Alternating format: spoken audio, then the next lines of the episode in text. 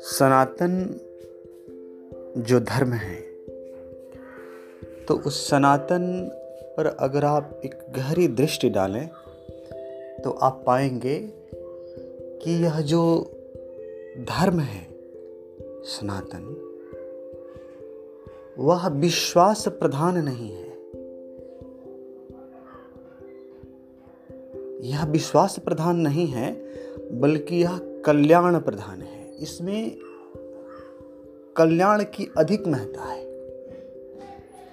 इसमें हमेशा ही मनुष्य के कल्याण को दृष्टि में रखा गया है और कल्याण किस प्रकार हो उसकी महत्ता दी गई है।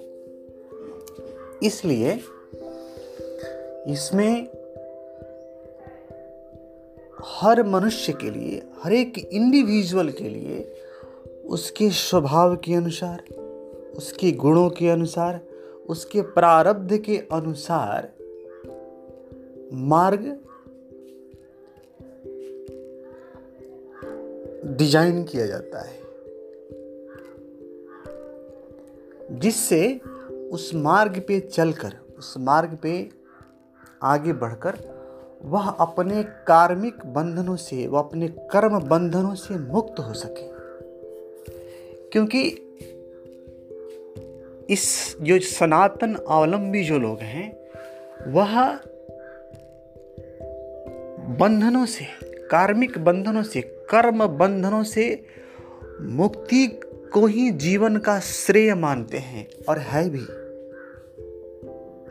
यह किसी ईश्वर में, किसी देव में विश्वास करना इसका लक्ष्य नहीं है, कभी भी नहीं है। इसका लक्ष्य है स्वतंत्र होना, स्वच्छंद होना,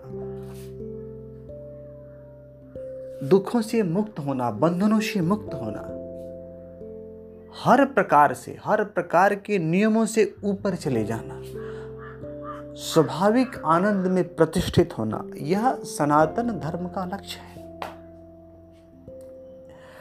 और हर एक मनुष्य का गुण, हर एक मनुष्य का प्रारब्ध अलग अलग है, इसलिए वो इंडिविजुअल है। वो तब तक इंडिविजुअल है, जब तक उसके कार्मिक बंधन है।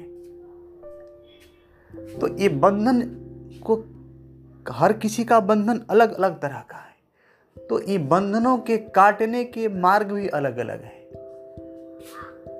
इसलिए आप देखोगे कि सनातन धर्म में भिन्न भिन्न प्रकार के मत है भिन्न भिन्न प्रकार के मत है। मत मतांतर अधिक है ऋषियों के। क्यों?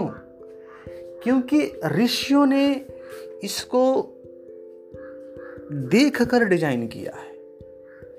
किसको देखकर? कर्म बंधनों को देखकर गॉड का नहीं कर्म बंधनों तुम्हारे संस्कारों को देखा है। और उसको काटने का, उसको खोलने का मार्ग जो है, उसको डिज़ाइन करा।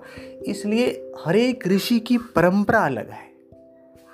इसलिए कभी भी एक मार्ग को दूसरे मार्ग में मिक्स ना करो और एक का कंपैरिजन दूसरे से न करो। क्यों? क्योंकि वो एक पाथ है। तुम्हारे चलने का एक रास्ता है। और तुम देखो कहाँ पर हो। तुम्हें कौन सा सूट करता है। अगर ये समझ में नहीं आए तो कुछ दिन ऑब्ज़र्व करो और फिर चलो। पता लग जाएगा। पता तो लग ही जाएगा। जब कम कर्म बंधन तुम्हारे खुलेंगे तो तुम्हारे अंदर से आनंद की अनुभूति, संतुष्टि, संपन्नता, स्वास्थ्य, खुशी, ज्ञान, विज्ञान और प्रकृति के सूक्ष्म तलों का, जीवन के सूक्ष्म तलों का तुम अनुभव करना शुरू कर दोगे। तो वही तुम्हारा मार्ग है। इसलिए चलो, उस पर चलो। ऋषि जो है, ऋषि क्या है? ऋषि भी मंत्र दृष्टा रहा। ऋषि मंत्रों के दृष्टा हैं। उन्होंने देखा, फिर मंत्र को, मंत्र क्या? मन त्रायते इति मंत्र। जो तुम्हारे मन की, जो तुम्हारे मन का त्राण करता है, जो तुम्हारे मन की रक्षा करता है, जो तुम्हारे प्राणों की रक्षा करता है, वह मंत्र है। The secret of life is mantra जिससे तुम्हारे जीवन की, जिससे तुम्हारे प्राणों की रक्षा होती है, वह मन है जो मन को त्राण करता है, जो मन को शांत करता है, जो मन को आनंद देता है, जो मन को प्राणों से एक कर देता है, वो मंत्र है। और उसके दृष्टा ऋषि हैं। तो हर एक के लिए अलग अलग मंत्र है। तो इसलिए you need an expert you can also be that expert अगर तुमने अपने आप को एक्सप्लोर किया है, तुमने अपने नेचर को पढ़ा है, अपने स्वभाव को जाना है, अपने प्रारब्ध को तुम ऐसे कर सकते हो तो तुम अपने लिए पाथ चूज़ कर सकते हो। और तुम्हें ये नहीं मालूम है तो तुम एक्सपर्ट को देखो, जो तुम्हें पहचानेगा, जो तुम्हें देखेगा और तुम्हें मार्ग बताएगा और तुम चलो। कभी भी ऐसा ना करो कि ये सही है, ये गलत है। डोंट बी जजमेंटल नो क्योंकि वो मार्ग है यार। मार्ग न सत्य है ना असत्य है। सत्य तो लक्ष्य होता है, मार्ग तो पहुँचने का है। तो मार्ग चलने के लिए है। तुम न चलो, ठीक है, क्या दिक्कत है? तुम्हारे लिए वो रास्ता नहीं होगा।